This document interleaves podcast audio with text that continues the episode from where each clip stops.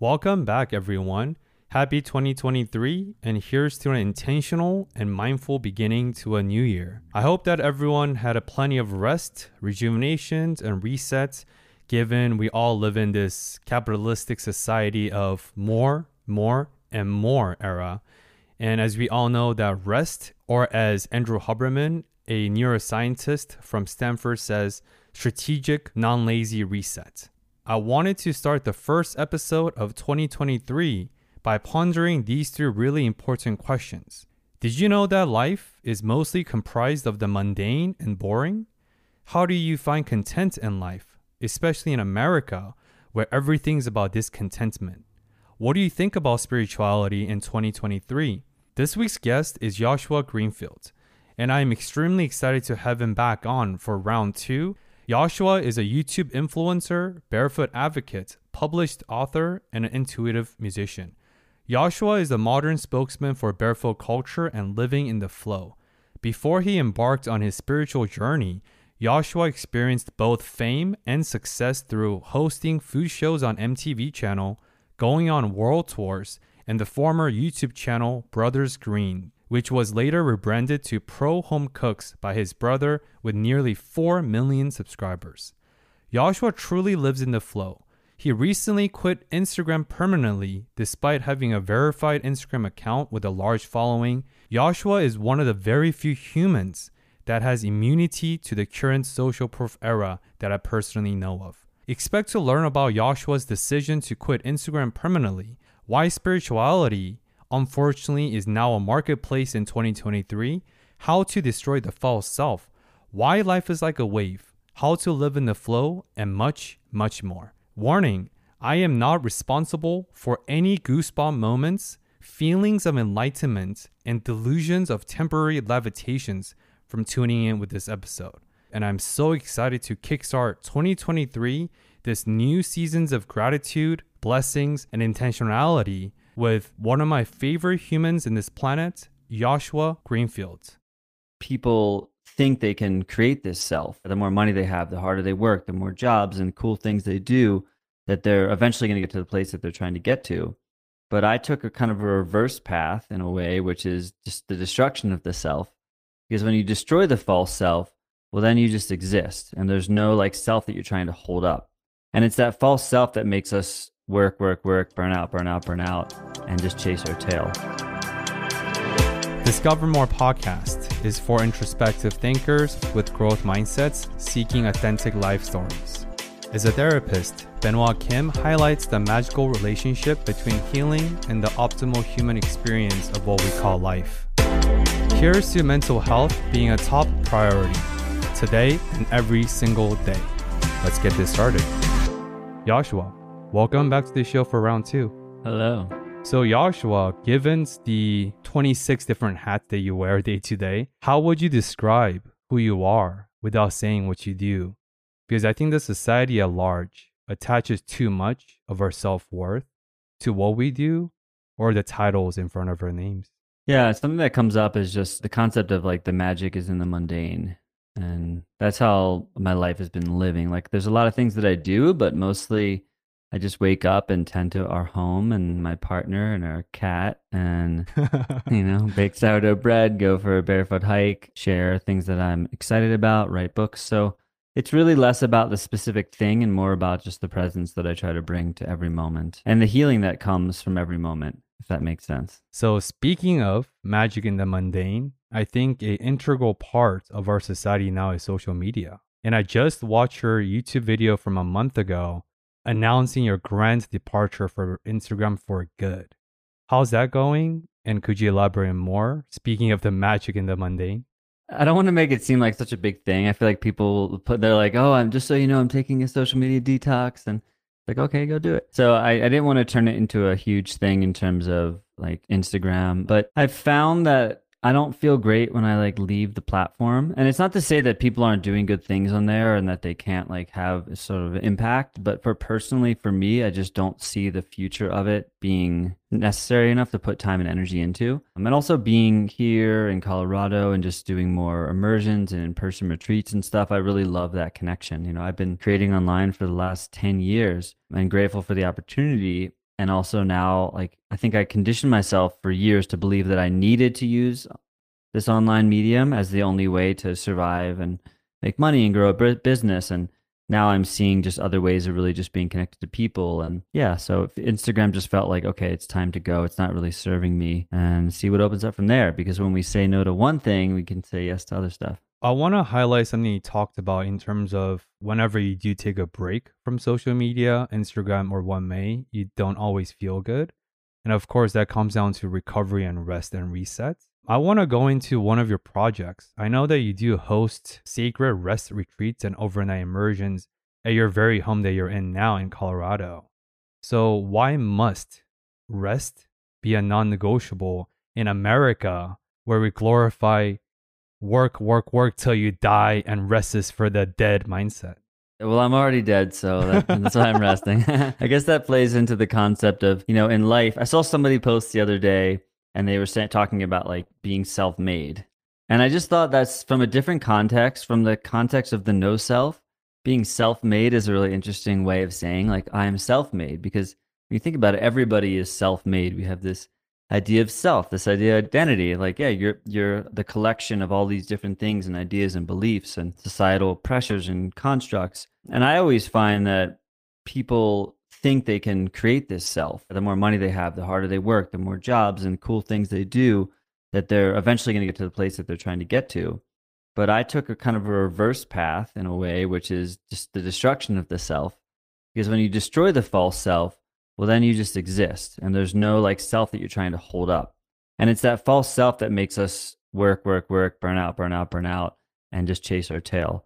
Um, so, what a lot of the sacred rest retreats that my partner and I have been doing here, we have this beautiful home, five bedrooms, and people come and just get to stay with us. And a lot of it's really integrating a lot of the messages and lessons and healings that people have had. You know, I'm sure as you know, like there's a lot going on in the psychedelic world, and a lot of people are doing, you know, ayahuasca and these like deep plant medicines, um, which is can be really powerful and beautiful. But the issue is often that if you are constantly in this state of seeking, and always go, oh, I know people that are like doing ceremonies, you know, a few times a month. They're going doing ayahuasca and they're getting their head blasted off.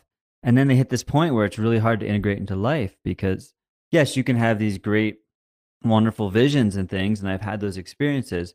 But if you don't know how to integrate them into your daily life, if you don't know how to like bring it back to what is now, you're always going to be chasing and always seeking that great high where, oh, everything makes perfect sense and I'm living in this magical psychedelic state and that's why I talk about the magic of the mundane. We'd like to just bring people to our home and say, hey, just come here and rest. And, you know, we're going to wake up and we're going to tone. And yeah, we're going to go sit and spend time in nature and we're going to sing together and we're going to do blindfolded mindful eating sessions and we're going to meditate and things that are a little bit more close to what life can look like. And the reason we call it sacred rest is it's like a chance to rest from that never ending seeking. Because even the healing journey, which can start out as people might be burnt out and they're like, oh, I need to do healing. But the healing journey can become its own healing trap.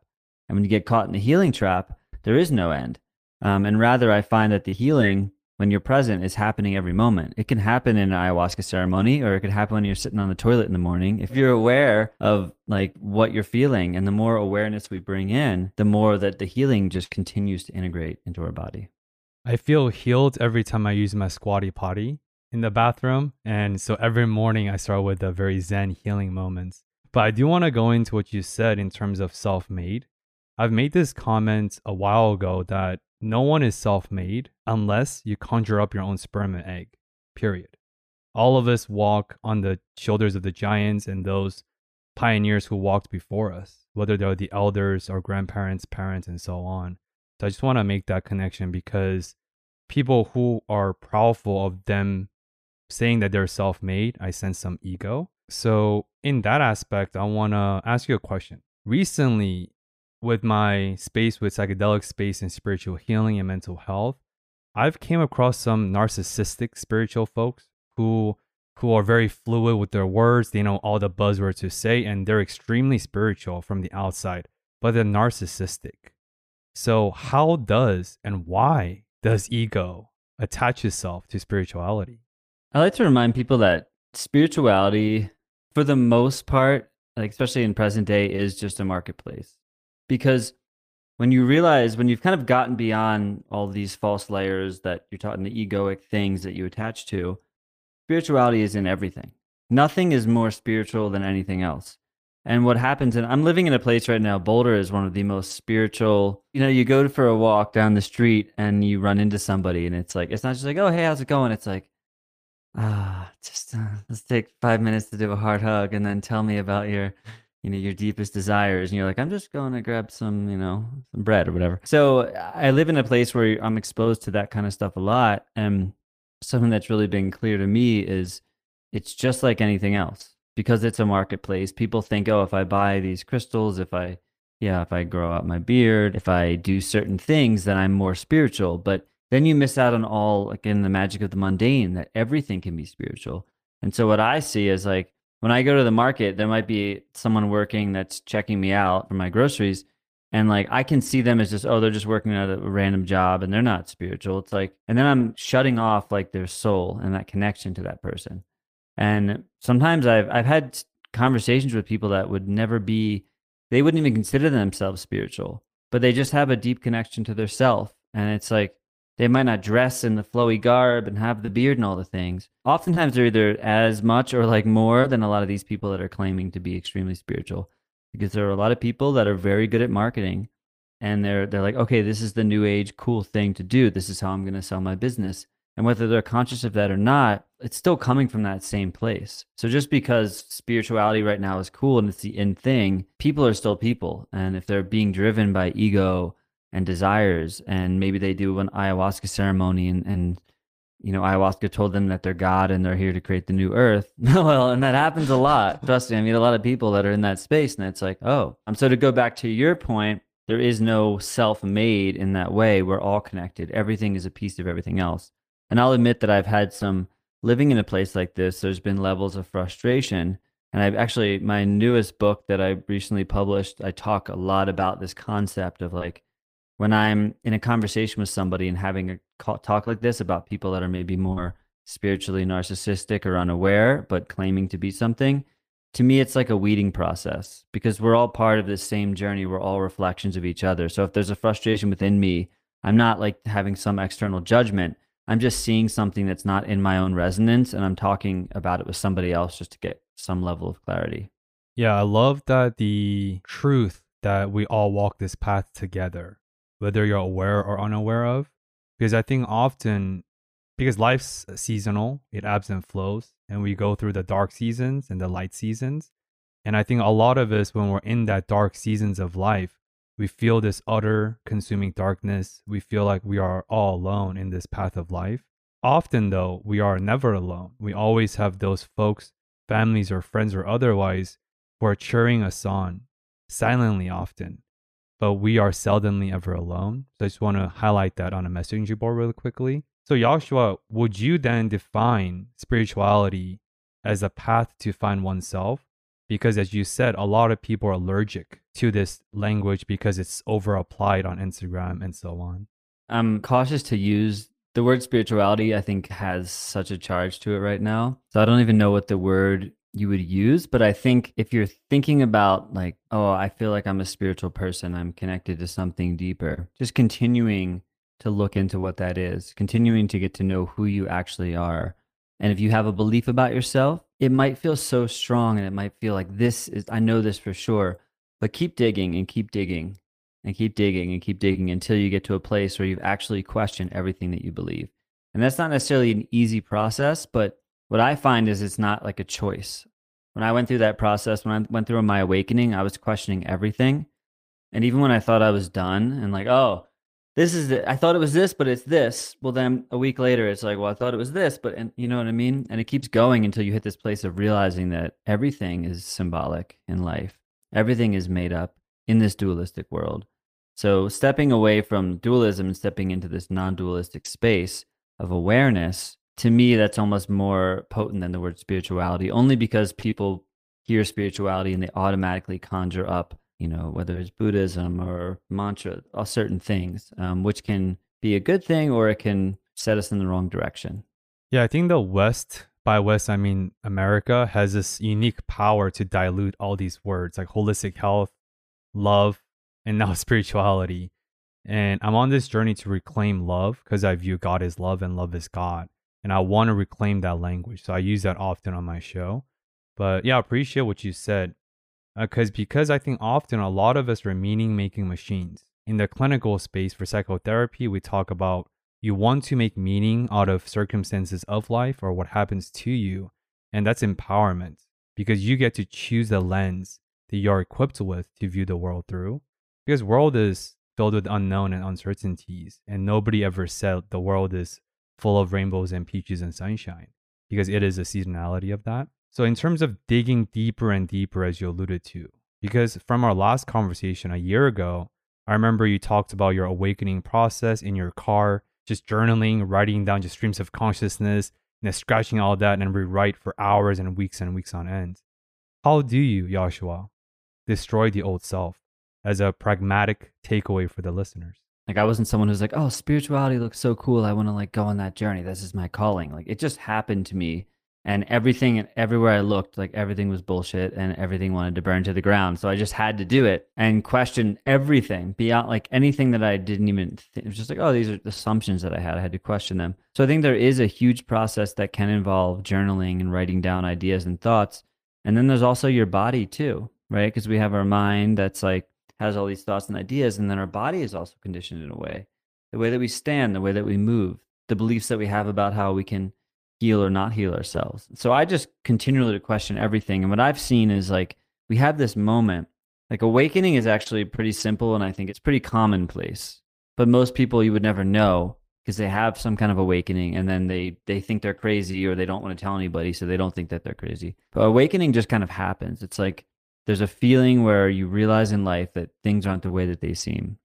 And we get clues everywhere. So I think we have this moment where we wake up and we see that life wasn't the way that we thought it was. And then from there, you can spend your life adjusting to that. So when I look at, go to go back to the spiritual thing, when I look at spiritual practices, take somebody who like meditates. If you felt really called, you could spend 10 hours a day meditating and you could get really good at it and be really slow and silent and still and peaceful. And somebody might see that person as more enlightened, as if there's like a scale of enlightenment is more or less, right? But that's just a skill and a tool that you can develop that may or may not be important to you. So what happens is you see a lot of people that are maybe gurus and there's these assumptions of who they are because a certain way and they talk a certain way. It's like, but these are just other characters that we can sort of create. And so once you've woken up and realized that everything is this illusion, everything is meaning making, well, then you can create whatever meaning you want but in the undercurrent, you know that it could change at any moment, and that's okay. Because there's nothing wrong to me with slipping into a character, playing a character, but it's whether we believe ourselves to be that character or not that changes everything. Yeah, that reminds me of what a meditation teacher, Emily Fletcher, said. She talks about the point of meditation is not to be good at meditation, but to improve your life. And I think a lot of us have this misconceptions that, oh, you have to get to a certain place through certain vehicles, but then the journey is what matters, not really the destinations. And of course, that's a trope, right? But for any saying to withstand the test of time for eons and thousands of years, that's truth. But people don't like truth. People like to uh, overcomplicate things at times. And that's actually where facts come in. Facts are not truth. And I think in our world right now, somebody says, well, like so and so believes this, or the leading theory right now, or it's been proven. And those things might have value, but we can't forget that things are always disproven. So, how can we live in a state right now believing something and then also knowing that in a month, if it's disproven, well, then what does that mean? So it's the same kind of idea. Like, I can. I can know something about myself and be so clear on it. But if in a month I discover that actually that doesn't serve me anymore or that that practice or that idea wasn't true, it's like, cool, let it go. Because everything is symbolic, nothing's solid, everything is transient. So I'm never saying this is the truth for sure. And if it's not the truth, then my whole life's going to crumble apart and that's going to be it. That's just what's serving me right now. Same with practices. People are like, what's your morning practice? It changes all the time. I'm not someone who's like, I need to wake up and I need to drink this thing at this time and do this thing. And it's like every day I wake up and I tune into what feels right. And there are days where I sleep longer and there are days where I'm up at 4 a.m. and I'm, you know, doing movement and all kinds of stuff um, because I'm just tuning into what wants to be served in that moment for myself. Yeah, I think the biggest struggle that I see as a clinician in the mental health space is over identification. People over identify with their feelings and thoughts. And there's a saying going around on the web now that says perception is reality. That's simply false. Perception is perception and reality is reality because our perceptions are often distorted based on our trigger points, unattended trauma, emotionality, X, Y, and Z. Any thoughts there for you? Yeah, actually, something that's been coming up a lot recently, and I'm curious your perspective on it in, in the psychotherapeutic world is I think there's nothing wrong with identifying. Let's say, like, you're the victim, you're a survivor of something traumatic experience. I think there's nothing wrong with identifying as that experience because it allows us to embody it, to go through it, to work through it. But when somebody labels themselves as, like, I am a trauma survivor, and then they stay in that label forever I think that's when it starts to create an issue. It's like, you know, I was told I had ADHD as a kid. And I could have stayed in that label. And some people, it's been really helpful for them. And then they're like, no, it's good to know this because I know who I am and XYZ. And for a while, I really believed myself to be this, eh, you know, ADHD, attention deficit hyperactive disorder kid. Um, but then when I started questioning that, eventually I let go of the label and I was like, okay, it served a purpose to have some sort of framework for how maybe society sees me or to understand myself better, how I work. But then I was able to drop the whole thing altogether. And I think there is, for me, there's this kind of balance. So I'm curious your thoughts too on, on what you see in that space. Yeah, I think it's a very fine line between playing victimhood versus recognizing and acknowledging that we are often victims to circumstances that's larger than we are because we have to acknowledge and accept as a first step. Of course, AA program, 12 step programs, I'll talk about that. And two, for us to detach and let go, we must accept. So I think acceptance and acknowledging that we are and we do fall victims to circumstances is the first step. But then, as you said, once if you over identify and if you confine of who you are and the essence of who you are to that victimhood, then I think that's when water gets really muddy and that's when you get disempowered and you're giving the power away. Because how can you change if you're not the cause, but the world is at fault? That's what playing victim is, right? It's everyone else's fault except mine.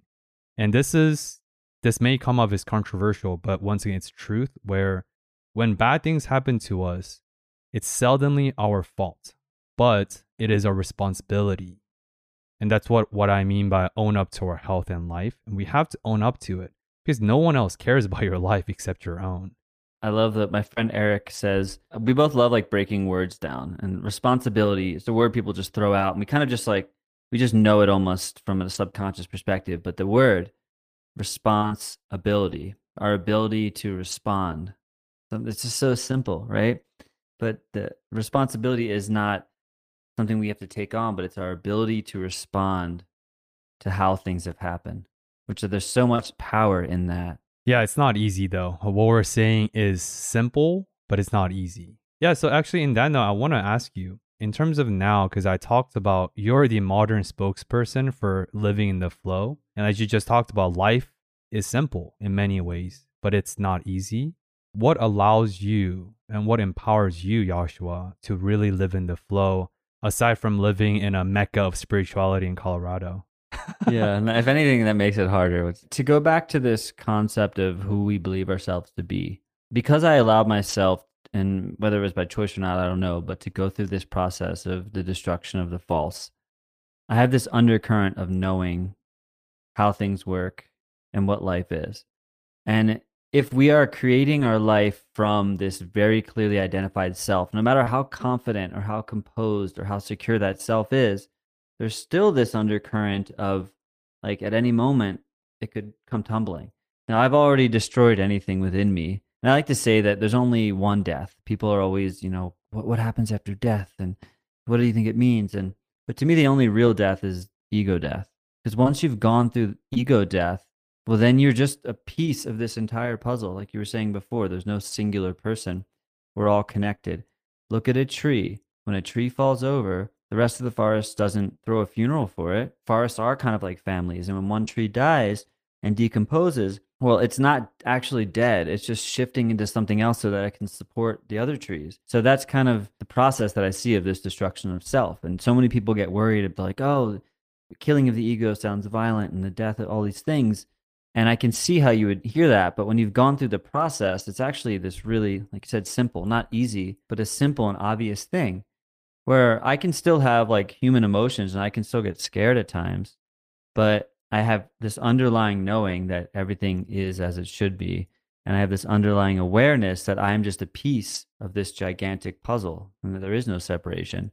So by being and living in that state, any little incremental fears that come up, I've just trained myself to go right back to like, oh, why am I, what's the point of that fear? How is it actually serving me? And that keeps me in this state of flow because you start to develop this deep connection to how the universe works. And it's like, I kind of sit back and I look for what is pulling my inspiration, what wants to happen here. Same with like big decisions. I don't actually think I'm making those decisions and sitting down and writing out lists of should it be this or that. I'm just like listening. And when the symbolically, when things present themselves, well, I just am ready to show up. It's like a surfer, you know, most of the time they're just waiting for the wave. And when they catch it, they ride it as long as they can. And then they come crashing down and, and then they get back on, they wait for the next wave. And the more you do that, eventually you hit this place. If you see really good surfers, they literally, they don't even crash. They just like peacefully get on their board and they come down and then they turn right back around. And it's like that's that's an amazing thing. And we're not always meant to be inspired, I don't think. Um, but it's like catching a wave. You prepare and prepare and prepare, and you're ready and ready. So when that wave comes, you catch it and you ride it out for as long as it goes. And then when the wave ends, you go back down. And the more you do that process, the less you get your ass kicked and get slammed by the waves. And the more you just get to come back down very peacefully. And then you wait and you wait and you wait until the next one comes. Um, I used to think I needed to be inspired all the time. So I would do all these practices and like, oh, I got to do, you know, whether it's breath work or I have to do this mindful thing to get myself in this like peak state. And maybe there's something to be said about that. But there are days where I just want to like lay in bed or I'm, I'm just low energy. And like I could have a thing to get me up into high energy, but I actually think I'm pushing back that inspiration further and further. So what I do is I just sit and I wait and some and i just know and i've reminded myself and trained myself to know you know what? You're just not inspired right now. But i know when it comes i'm ready for it. And i design my life in a way where when the inspiration's there like you strike when the iron's hot. Yeah i love that analogy because in real life when certain surfers resist that wave or they try to battle or combat the force of nature quite literally they get destroyed Get your ass kicked. We spent some time in Mexico like a year and a half ago, and I noticed this really interesting thing with surfing. I wasn't surfing because as a barefooter, my like my brain always goes to like, okay, before I do something that requires equipment, like let me at least see if there's like a free version of this. And if not, cool. So I was seeing all these body surfers and I was like, this is amazing. I don't need to have a surfboard. I don't need to be part of like the whole surfing clan because where we were, it was like a top surf beach in the world. And I was just on my own watching I would watch, watch, watch, and then I would go in the water and you know, and and just start to play around with the waves. And I was noticing like a lot of getting into body surfing. Step one is like being comfortable with the waves and the way that they break, and knowing how to just very peacefully go under them. And even if you get smacked around, instead of like freaking out and trying to take a breath and sucking in in water, just like learning how to be really peaceful and really calm. And then I would get smashed around, but it was like this very flowing kind of like, mm, you know, and I hold, hold I could train my breath so I'd hold my breath. You know, I could hold my breath for however long I needed to to stay under. And then when the wave's gone, I pop back up and I'm like, cool. And it was just such a shift um, to realize that it doesn't have to be this like scary, intense thing. I can just roll with it. Yeah, the one you dancing in the air will be a perfect mm-hmm. shorts. Mm, yeah. Uh, yeah. Yeah, I feel like being fluid and really surrendering to the greater force that's beyond us because life is larger than we are even the idea that we can exert influence over life, that's just nonsense. We can't. We're just infinite floating stardust, one of eight billions that happened for our parents to meet at a certain time and space for us to be conceived and given birth to. We didn't even choose to be born. So if we didn't even choose our birth, how can we ever control life? So I just want to highlight that. But with your ability to listen and tune into the music and harmony of universe that you just talked about, I sense this message where you're able to resist a hedonistic treadmill. The idea that we always revert back to the means. What I mean by that is when we get a fancy new house, a new car, a new promotion, we feel ecstatic for maybe a few months, few moments. and then we go back to the baseline. Ferrari is only cool for the first year. The second year, it's just a car that you own. And your eyes and your mindset is immediately into the next goalpost. That's why the goalpost keeps moving, right? A lot of the public figures talks about that. But how do you view this and how are you able to uh, counter or resist the hedonistic treadmill that most humans fall prey to? one of my old bandmates, Tim, first told me this, and I've kind of interpreted my own version of it. But the basic idea is that a goal is something that gets you from one place to another, right? Like, so it's not, it's good to have, if there's something that's like driving you, it can be great. But recognize that people, the reason people say it's the journey, not the destination, is because by the time you've taken that journey, you're a completely new person. You've learned all these things about yourself. And when you get to the goal, suddenly the goal is irrelevant because you're a different person. So, it doesn't mean that the goal is bad, but it's when we attach ourselves to thinking, okay, the reason I'm doing this is for the goal. And I'll give you an example. When I moved to Denver and I got really into um, growing food, I always had a passion for it. I always had like a deep desire to want to grow my own food, but I was coming from that New York City energy. So now for me, gardening, it's like, yeah, of course, harvesting your fruit and your berries and your herbs is a great thing, but I appreciate and enjoy every step of it because I went on that journey of thinking I needed to like, oh, once I have these fruit trees in the ground and I have fruit everywhere, this is going to be great. And I thought that that was the answer and then reminded myself in presence that it wasn't. So that's an example of how like there's nothing wrong with setting a goal or you could say, "Hey, I want to start a company and be CEO of the company or I want to make a million dollars." Whatever, cool. But can we by the time we make a million dollars or or start to get in that direction, can we continue to check ourselves and say, is it really about that? Does that actually matter? You know, when, when Brothers Green hit a million followers, like there was a time where I really thought like having a million subscribers would be the coolest thing. Like, oh my God, like a million, we'll like, we'll at least have a million dollars, right? You know, like I had all these ideas of what that meant and we'll influence all these people. And, and then by the time we like, you know, we hit 10,000 and then 50,000. And well, if we just have 200,000 and then by the time we hit like 500,000, I was already starting to feel like, eh. And then when we hit a million, it just didn't even, it wasn't exciting because I was like, oh, this is just a superficial number. It doesn't mean anything. Every moment that I'm inspired and I'm creating and I'm sharing, that's that's where the juiciness is. That's where the magic is.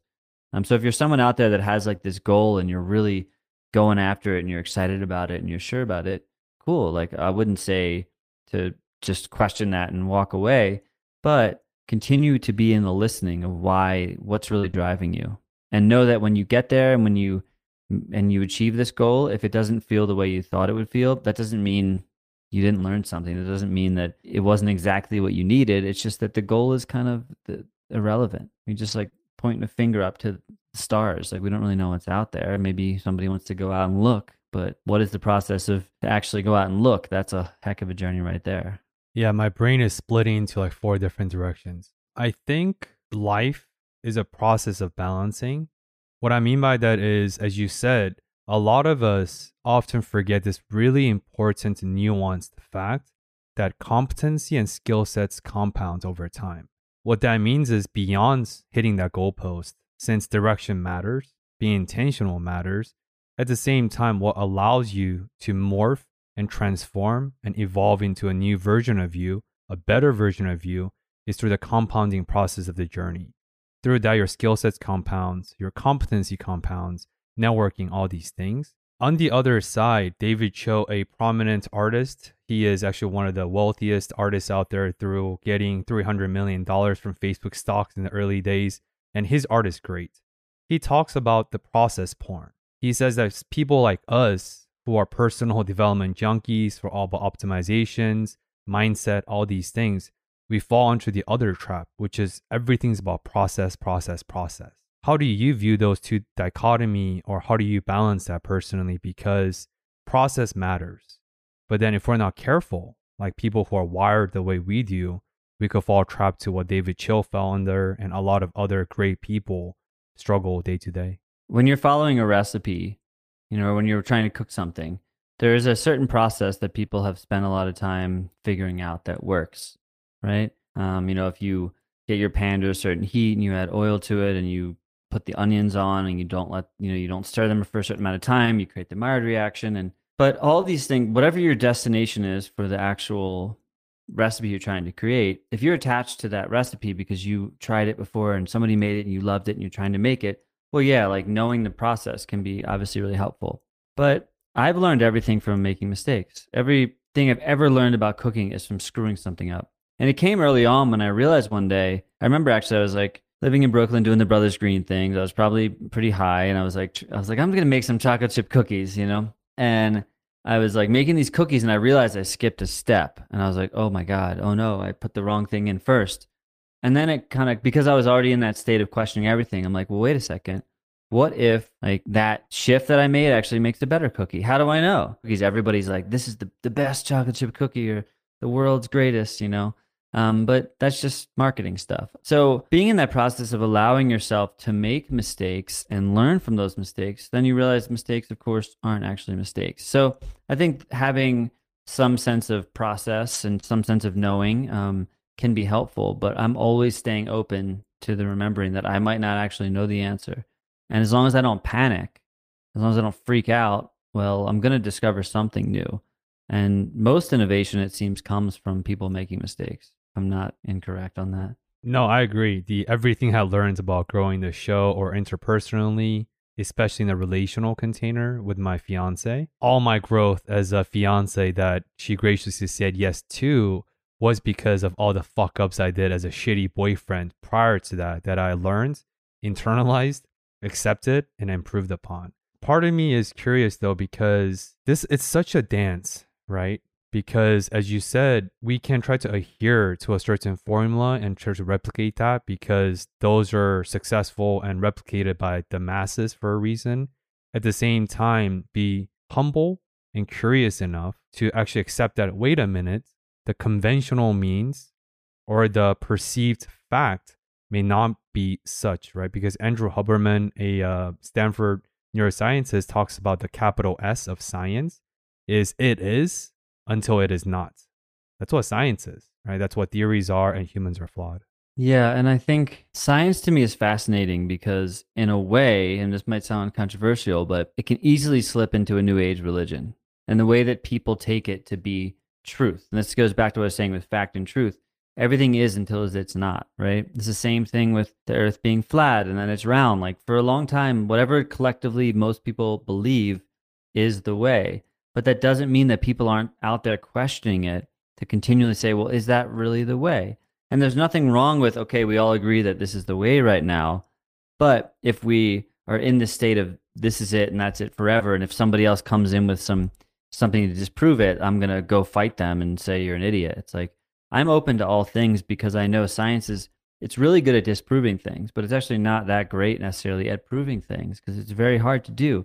You can that's why people say oh, this is the leading theory, or it's the way they slip stuff in. Like when you're watching a commercial for a like a drug or a study or something, it's just like it's been proven that seven out of ten people, you know, and it's like okay, well maybe those people, but what about me? Like they haven't studied me on my own individual character. Um, so I think the more discerning that we are as humans, and the more that we can remember those things, um, it just that also goes back to creating this flow in life because I'm never stuck on like believing this is who I am to be it's the same thing with gender. I had to go through a whole process of what is my gender when I kind of broke open and changed a lot of things. And it came back to identity for me. I could have tried to slip into something, but it's like, oh, this, it goes back to the same thing. It's the same thing that the Buddha was talking about 4,000 years ago, um, just in a, a different flavor right now. Yeah, that's like the scientism, where it is a religion where people uphold certain statements or studies that are aligned with their core beliefs and they worship that on altar like oh this is the truth. With this my life is perfect and peachy? And of course it's all about beliefs and we you, people believe what they want to believe period. I want to highlight i think the core ethos of what you just said is curiosity because without curiosity none of what you just said is possible. Without curiosity there is no discerning. There is no updating of a reality map none of that happens. And of course as you know the whole show discover more is predicated on this ability for us to wield the endless curiosity because magic awaits on the other side often. Does any experiences sort of come off top of your head when you wielded that endless curiosity plus humility? What sort of magic happened on the other side? I got really into running last year. I'm not, and never was a runner, was never a marathon runner, never had a desire to run a marathon. It just seemed like the silliest, craziest thing to do. Why would somebody want to run around for, you know, 26 miles? But something kind of came over me and it, I started training for this marathon. And when I actually completed the marathon, I was the first person to ever attempt this this mountain range barefoot. It took me like seven hours and 13 minutes and 13 seconds. Again, my lucky number. So what I really walked away with in that experience was like, oh, yes, there's this there was this egoic piece of me still that like wanted to see if I could do this, to want to like prove to myself and honestly to my like dad who's a podiatrist who was like, You're crazy for trying this. And at the end of the day, I was like, That's not really not what it's about. I'm not a competitive person. Like, I just love to be outside and I love to be connected to nature and I love sharing what it's like to live more barefoot and to appreciate feet and to love on feet. And it had nothing to do with the fact that I completed it or that it was like, well, this hasn't been done before. All those things are secondary to the fact that, like, I just love being outside. I love connecting with people, sharing about this and that was one of a ton of takeaways. Um, but that's the same thing of like the goal was to complete this marathon. I didn't know if i could do it. I went on this long journey to figure out to learn more about myself. And and in the process of actually completing it i created this whole big social media account on tiktok with you know millions and millions of views and getting to share about being barefoot. I learned more about the way my foot functions. I learned more about breathing properly and maintaining health and fasting and all these things and that was the exciting part. The getting the medal and completing was like that was that was cool. But the reason I was like crying at the end of it wasn't because I completed it. It was so much more than that. Yeah, for anyone that's curious about in depthly about Joshua's barefoot journey, which is how I came across his UNILAD video that went viral about a year ago, a year and a half ago, that got 10 million views. Uh, please check out episode 88 and 89 I did with Joshua a year ago where it's all about his musical journey, his food journey, and barefoot journey. And it's fascinating. And of course, I want to focus on something else for this. So, you talked about earlier that flat earth theories and a lot of these statements and facts that we hold dear to our hearts shift and morph over time. And of course, you're not a flat earth believer. Uh, maybe you are. Uh, I don't know.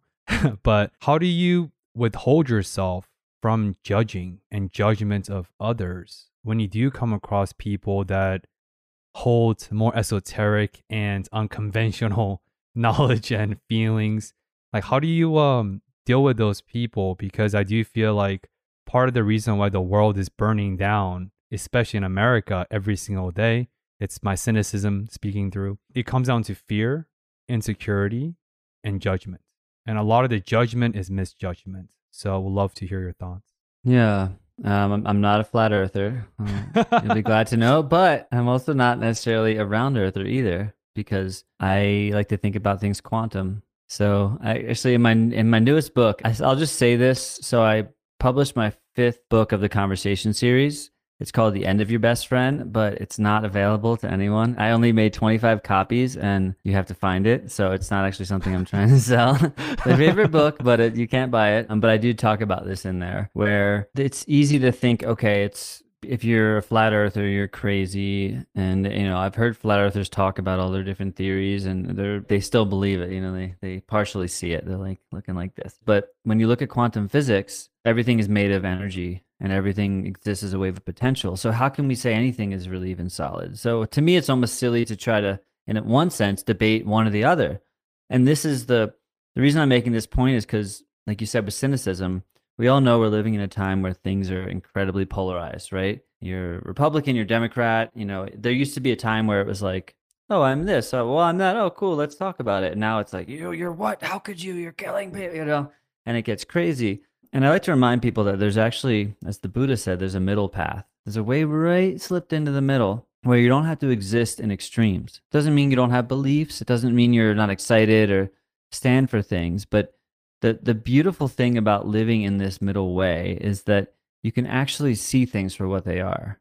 I can see somebody who's really angry at somebody else. I don't have to agree with them, but I can recognize, you know what, that could have been me if I was if I didn't go on this journey of self-discovery and if I didn't have the right things and support and places to line me up to a place where I could do that discovery and that journey, I may have just been, you know, Joe Schmo who is really angry that somebody else has a different belief. So I don't think there's a problem if somebody is extreme on either side, but I don't also see how it helps. And to me, like when I think when there's people opposing each other in a strange way, they only exist to oppose each other. And if you really like step back and look at it, the reason they're like extreme left and extreme right is because there there's you can't have one without the other, right? There can't just be an extreme right. Maybe it's like a Newton one of Newton's laws of, you know, equal and opposite reaction kind of thing. But when you start to see that, you're like, oh, interesting. That's just the way things are. And that's not right. That's not wrong. I don't need to tell somebody that they're wrong. I rather just tend to focus and resonate with people that understand this perspective because me trying to change somebody or get mad at them literally does nothing. What I've actually seen, I can have conversations with people of all walks of life. And that's something I've always, you know, appreciated about myself as being a bit of a chameleon, where in the past it may have harmed me because I was too, I didn't have my own grounding in my own center, that I would just be overtaken by other people's beliefs. Now I can actually just see them for who they are and have a conversation and not be offended or anything like that. I can just listen. And what I find what's really interesting is no matter what side or extreme you're on, most people's deepest desires, they all come back to the same thing. People want to be loved, they want to be seen, they want to be appreciated. So it really actually doesn't matter what they believe. Their belief is just their way of trying to get that, even if it's misguided. Yeah, that speaks to how grounded you are because that's why I love talking to you because I know a lot of these spiritual folks who are living in the ethers. Uh, too many DMT trips, and then their plane departed, but they never landed down because they only care about the being part and forgot about the human meat suit we all resided within. But fear is the primary emotions all humans have because fear is what allowed humans to survive until now. And anger is often, almost always, a secondary emotions out of fear. And I do view this polarity as value conflict because oh if i agree with a republican then who am i? Where's my worth? What's my identity? Conversely if i agree with the democrats the fear comes out right? That's why it's i think it's so hard for people to go from rigidity to fluidity because their self-worth and their identity is at stake. And that's the fear piece. So i just want to um, highlight that. That's why when you you know you come to terms with what identity actually is well then you're not trying to hold on to it and grasp for it because it's it's transient, it's changing, it's always changing. Yeah, and change is the only constant. And I know the tiny amount of quantum physics. Please don't ask me any questions, but I do know that perceptions creates reality, and literally by perceiving is absent to that. But it is fascinating, and of course, the Western science is still eons away from that coming to fruition. Just like mindfulness meditation just became acknowledged by the Western science, which has been practiced by thousands of years in the East. So, to the Buddha reference that you made, one of my favorite quotes is when Buddha, allegedly Buddha said, who knows, right? But uh, bliss is a space in between your thoughts. Any thoughts there? I'm sure we've all had experiences of that space where we're not thinking. That's why I love music so much. We just got this new instrument, by the way. You can see it. I know. It's cool. Yeah. So I'll explain this in music because there's plenty of thoughts that can exist in music. When I help people open their voice or like learn how to play an instrument, there's I say there's two states of music. Either you're thinking about playing music, and the thinking is it's not bad. There's no bad or good here. It's just you're thinking about it, which means you're okay. How do I do this? And trying to like get your finger to go, you know, get the guitar here, and and maybe there's some judgment or I'm not good enough, and you get frustrated, and your brain's chattering, and okay, I need to do. There's the thinking state, which can be good for practicing and learning and you know, kind of critiquing ourselves. And then there's a state of flow. So you, the Buddha thing with the flow, I would say bliss, the same kind of experience. So you use one state to get you to the other state. The thinking isn't bad because it's the thing that allows you to get into the flow state. But what a lot of people don't realize with music is like we all have music in us. And this is the way I teach music is reminding people that yes, there are skills and you can learn and practice and get really good at stuff. And I've worked with countless people who have never sang or played a, day, a, drum a day in their life. And within 10 or 15 minutes, I can get them into a flow state with music because we all have the ability to do it. Now, once they've seen that they can be in the flow state, well, then their brain might have a million new ideas and they might, oh my God, I can do this. And now I want to learn, learn and work and do all these things. But there's this beautiful state that happens where suddenly the thinking just goes away and you're not even aware. It just suddenly you go into this time warp and you're just in this state of flow and things are coming out of you. And then the brain will find a way to slip back in at some point. And part of the flow state is learning how to stay in it longer, like we said, with the waves crashing down. But it's beautiful. And I think this ties into everything because the only issue that I see people having is thinking one state is better than the other state. This isn't just music, this is everything. I don't think we're always meant to be in flow, just like we're not always meant to be in this state of inspiration. So it's good. I like my mind. I'm not just trying to always get out of my mind. Like I, it's really a great critical thinker, and it helps me understand things better. But there's always that dance because I always want to find the rhythm of okay, I'm thinking a lot, and then I'm in that flow state, and then the flow is just me kind of being taken over by spirit, and then okay, come back to the self and and look around and try some new things and go from there. I say this to some of my friends outside of the podcast where if we're always mindful, there is no place for mindfulness. If we're always in awe, which is inspiration by nature, there is no place for awe. We need not the polarity as uh, per se, but you need the opposites to really highlight the sacredness of something. So I do agree that we shouldn't always be in awe, inspired, or in flow states. And that's like the two mindsets and two states you're talking about. This is a strange pivot, but it's related because your ability intuitively lean into the musicality that we all have. And of course, you have an intuitive music school. And I will link all the information in the show notes, of course. I do know that you're a cannabis advocate and you have this intentional way of wielding the cannabis for certain avenues. And I'm guessing music might be one of those. But music or creativity? And how can you be intentional with cannabis for those who use it a lot, but then they often get locked into the couch state and they just become a potato for the next six hours? So this is our our latest grow. We grow outdoors in the summer. Yeah, it's beautiful. This is a SS Haze. It smells so lovely and magical. Smelling through the screen right now. You smell yeah. So yeah, we grow all our, our medicine here. And cannabis has been the one through line. And the reason that it's really the only thing that I work with with people now. There's a lot of things coming out now with like ayahuasca where indigenous people in Peru, I've, I've talked to some people and they're like, we're running out of ayahuasca, but we're like forced to sell it to Westerners because that's like now how we make money, but we can't grow it fast enough. So to me, it's like not to say you shouldn't do it, but if you're doing it every week, consider how much you're just taking. And and a lot of ayahuasca is like, okay, there's this medicine and there's this beautiful grandmother spirit, and I just like want to get, get, get. So first off, cannabis is something you can grow and it's very abundant. Now I think a lot of the spirit of her has been removed or hidden because of the way that we perceive it. Like you said, people getting stoned on the couch, or you can go to a dispensary in Colorado. It's legal here. I can legally grow it and um, buy it, and go to a dispensary, and there's like a million different products. And okay, this one, it's not just indica and sativa or hybrid. It's like they each do their specific things. And do you want to be happy and blissful? Do you want to do this? And it creates this concept of like, what are you going to do for me? Oh, I want to smoke this thing and I'm going to have less anxiety. I'm going to smoke this thing. I'm going to be happy or I'm going to chill out.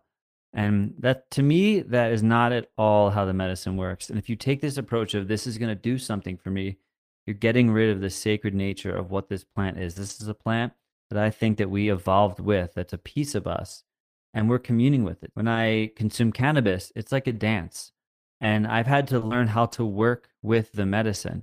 I don't just take it and say, okay, I want to feel this, I'm going to feel it. No. So when people smoke and they're like, oh, it gives me anxiety or it makes me paranoid, it's not the cannabis that's making you paranoid. This is just my my experience. You're already anxious. It's just 10xing whatever you're feeling. You're already paranoid. It's just 10xing that. And you can either look at that and work through it, or you can be consumed by it. So I like to create ceremonial spaces and take people on cannabis journeys teach them how to work with it because it is something that you can go home and have your own relationship to it. You don't always have to be like working with a facilitator to do it, but I like to just give people that first nudge of like, oh, this is actually what's going on in your body. And when you think you're going into anxiousness, maybe that's just energy that needs to be moved. And let's like dance and move and and let's open our voices and feel some stuff. And what you come to see is like cannabis more than anything else. And I don't want to make like super like this is the way, but from what I've seen, it has this incredible ability to integrate our teachings in the moment. So whereas like when you go to ayahuasca, like I went to Peru and I did some ceremonies, it's a heck of a journey to get down there. dieta. It's very mindful and intentional, which I love. But then you're in the jungle having your head blown off, and then you need to come back to society and integrate.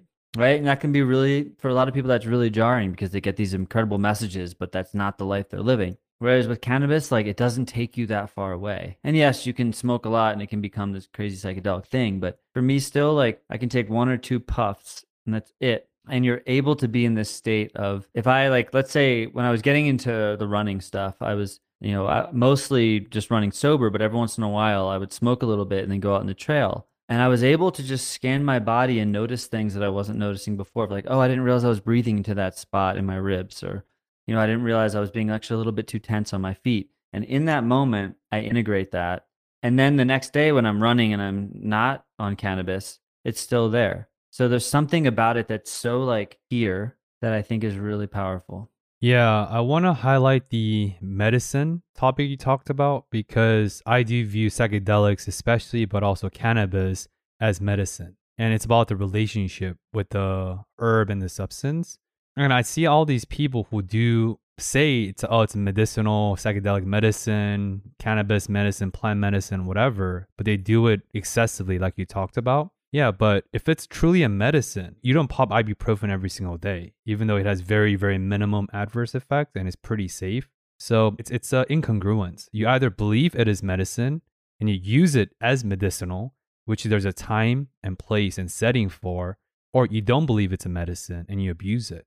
But you can't live in both of them. You have to pick one. Yeah, and a lot of people are in more these spiritual conscious communities are just throwing around the term medicine. But I used to go to some of these parties, and it's like, really, like cocaine at 3 a.m. That's your medicine? You know, it's like, uh, I don't know. Yeah, I think that there is an interesting line where people get still a bit too. It's easy to cross that line. So with cannabis, there's something so earthly about it and simple, and it doesn't have you know, it's like again, we grow our own stuff. It's very clean, simple, pure, made with love and intention. And in the right setting, it's yeah, it can be really great. And to your point about medicine, most people are on something in this world. And it gets into a bigger conversation, but food is medicine too. And when people cut one thing out because they're like, oh, I don't want to do that bad, they often sacrifice the fact that they have a relationship to it. I'll give you an example. I've been making alcohol.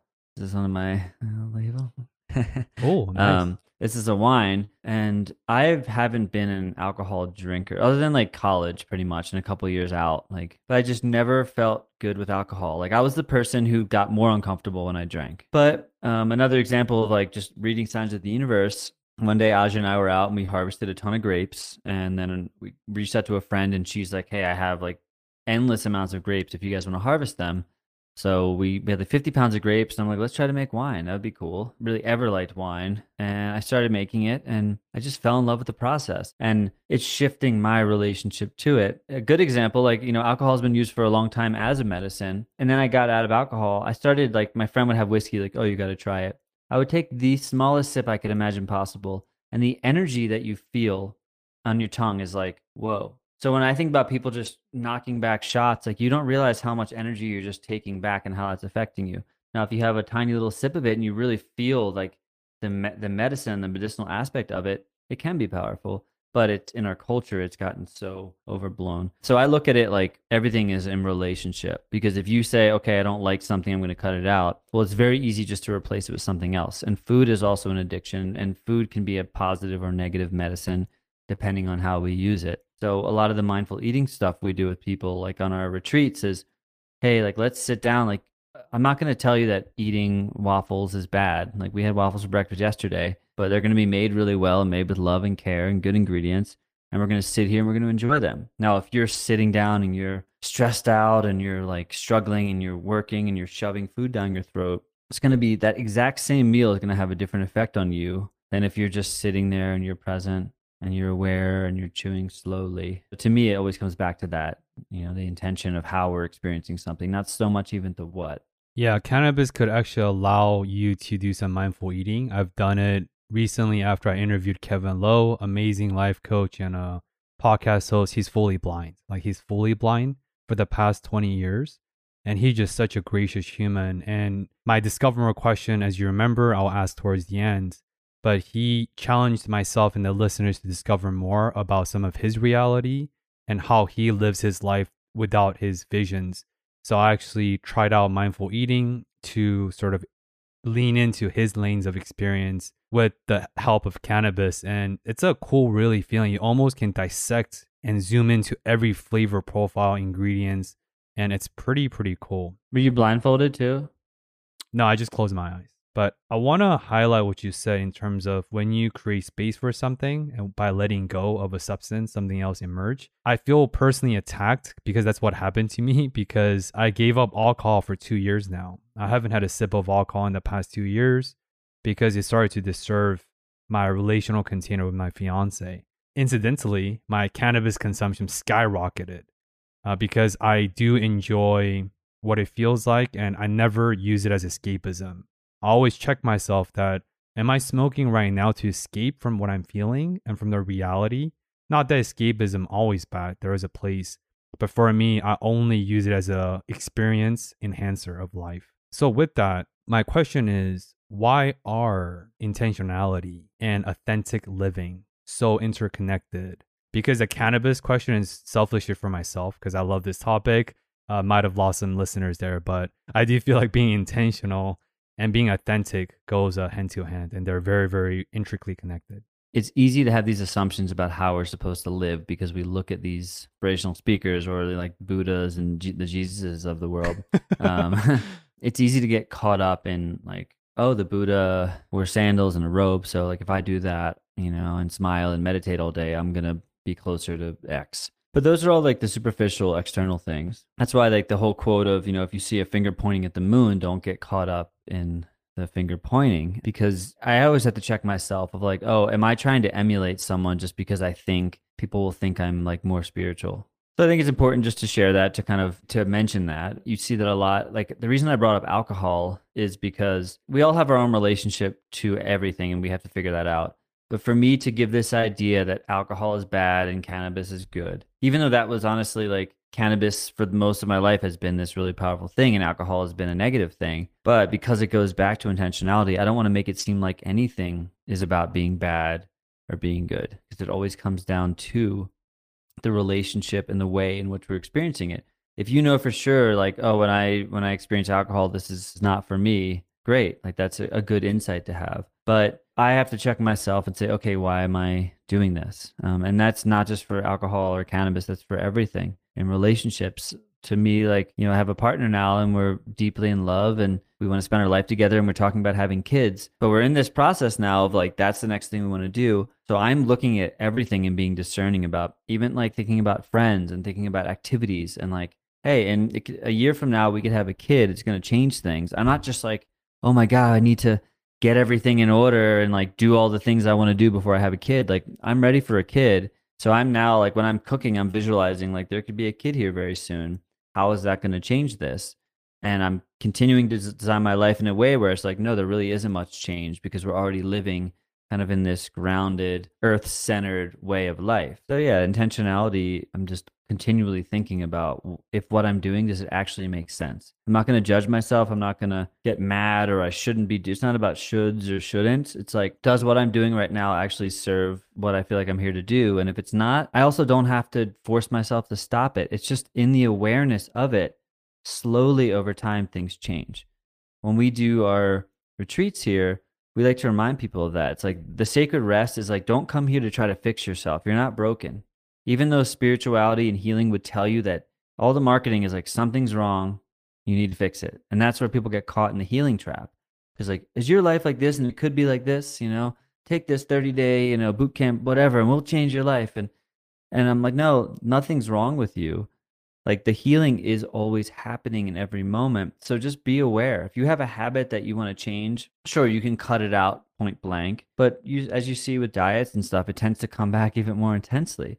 So I'm like, no, just be aware. And the more awareness you have, if you're aware of like, oh, last time I did that, it didn't feel good. All right, cool. Next time you do it, maybe you remind yourself midway through or at the beginning. And then slowly over time, you'll look back and be like, huh, I guess that used to really like get to me or that used to be a thing and now it's not.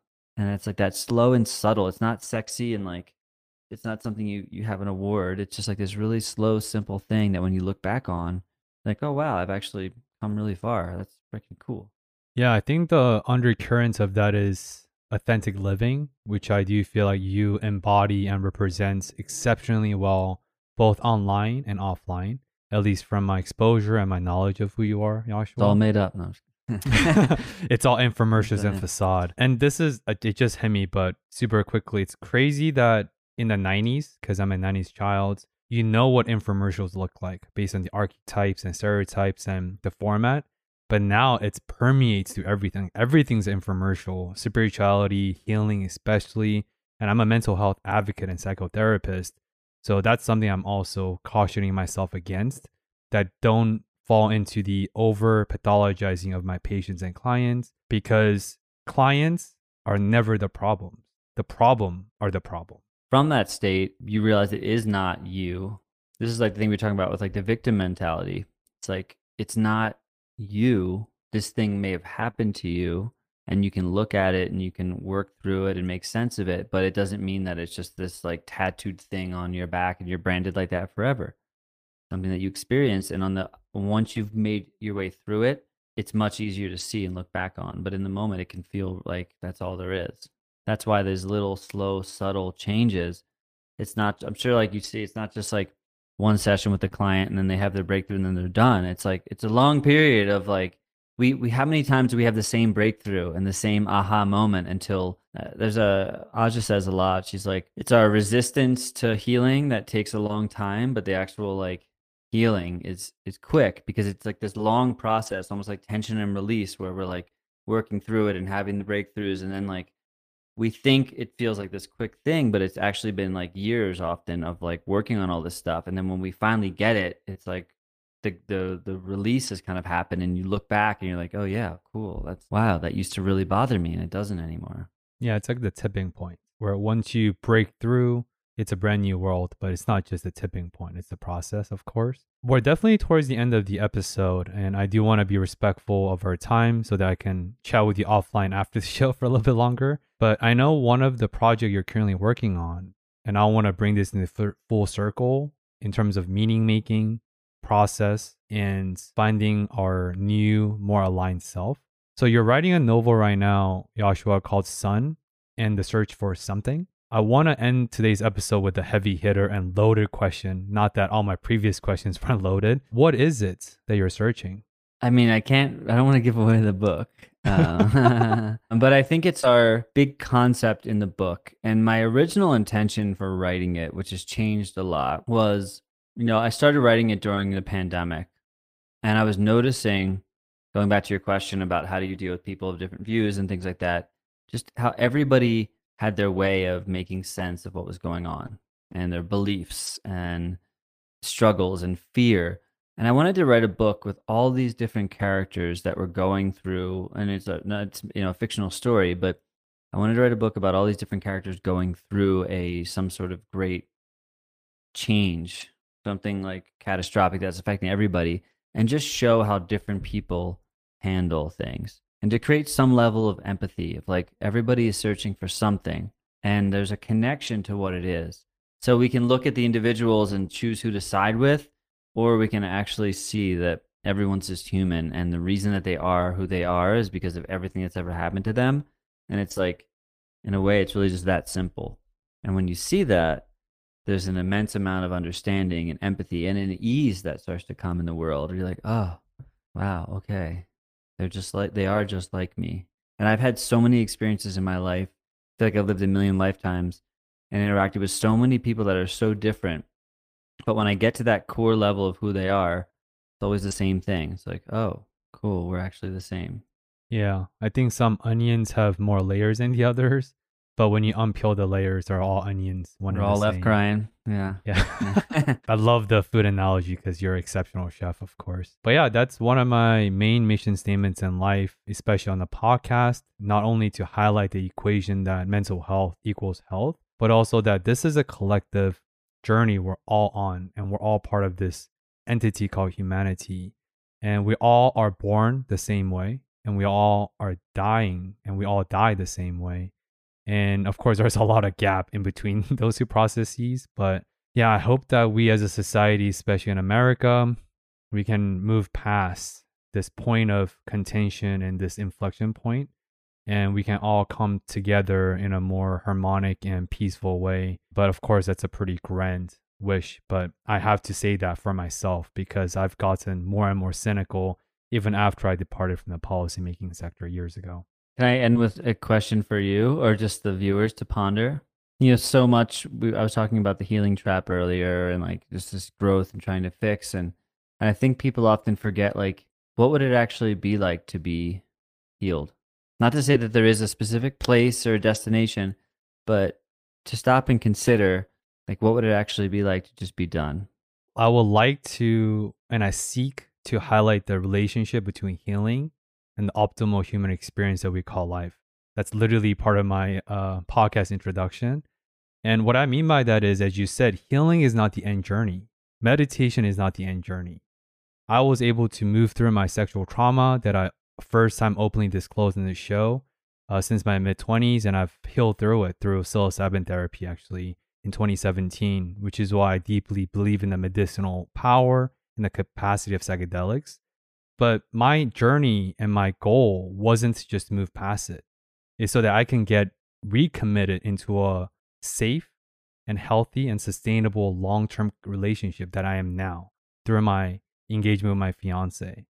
So that to me is what healing is like. It's not to be healed for the sake of, but then my life is improved upon based on some of my biggest insecurities and trauma points. And so that to me is what healing is, which perfectly segues into my this question. What is a domain in your life you're interested and curious to discover more about after this very fluid, intentional, and insightful conversation with you today? I think I have a tendency, like with wanting to leave Instagram and, and get off social media. Um, there's a part of me that has this tendency just to see some of this stuff as pointless, but I do genuinely enjoy having conversations like this and I would be glad to have more. And I think issue that I have with social media is like the one wayness of it, especially on Instagram where everything feels like it's selling to you, or either it's like cryptic as though it's a vulnerable post, but it's still really selling, you know? There's always that pitch at the end um, after a vulnerable share. And that just kind of has been a bit of a turnoff to me, um, even though I get why people do it. But getting to have this type of connection is something that I really enjoy. So I'm just going to set that intention for the universe to do more things in the space. Just keep sharing. Yeah, it, it is nice to have conversations with other people. Um, and Benoit, it's always a pleasure to talk to you and just see where you're at. And just a, a bit of an aside, you were talking about the sexual trauma thing in 2017 and psilocybin and now being in a relationship and engaged. And, and I'm in a very similar position. So I also had a, around that time, psilocybin journey and healed some sexual trauma and now engaged to someone I really love. And so maybe in our third podcast, if that, if that happens someday, we can talk more on that too. Because I really think that creating sacred partnership and relationships to me right now in the world is something that feels really important to just bring and and bring more love into that and that's why i'm excited to be a father because i want to be able to see what that's like to raise a child from this state and to see how that might you know inspire other people yeah, I appreciate you uh, sharing, and I just got some goosebump moments. Not because of the similarly vulnerable experiences without a sales pitch at the end, of course, but I love relationships, especially as a therapist, because I truly believe that no other container besides relational container, especially romantically, reveals more about oneself. Because relationship is a reflection of your relationship with your oneself, and that gets projected into with others but often a lot of us struggle to embrace and accept the good part, the bad part, and the ugliness of ourselves. That's why often we hold others to a high and often unrealistic, unrealistic expectations to embrace us for who we are. My question then is if we can't accept and embrace all of us, the good, bad, the good, the bad, and the ugly, how can others embrace you for that? And to tie that into that's what healing is for me it improves relationships in life. But we will definitely have a part three. And when that happens, I would love to dive much deeper into so many other aspects of your life and based on what chapters in life I'm at. But I really appreciate you for your time as always. And you're someone that I really respect from afar. And I would love to meet you in person in Colorado since I do visit there quite often for skiing. But yeah, you really represent authentic living, especially in this era of social proof, where everything's about proof, everything's about accolades and achievements. And of course, you've achieved and undergone most of that at such a young age or younger age. But here is where I roll out the red carpet for you, Joshua. Where can people check out your Sacred Rest retreats, the novel you're writing, and five other free books you already published, and anything in between?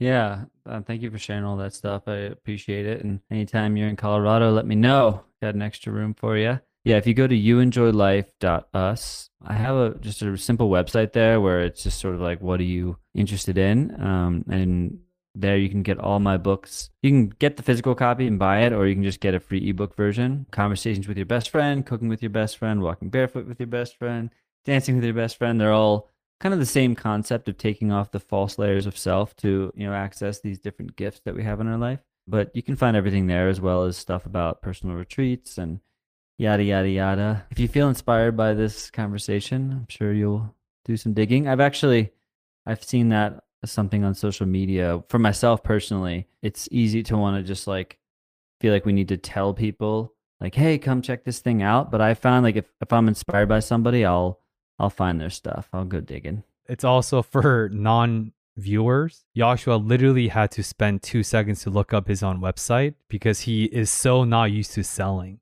I genuinely love that part about you. And even a year ago, he did offer all those books for free. Yeah, like I said, Joshua's uh, persona online and his actual character, there is minimum to zero gap in between. And of course, we're all in this process of growth and process together. Any parting words for the listeners before we wrap this episode to a harmonic and peaceful close? Music speaks way more than I ever could.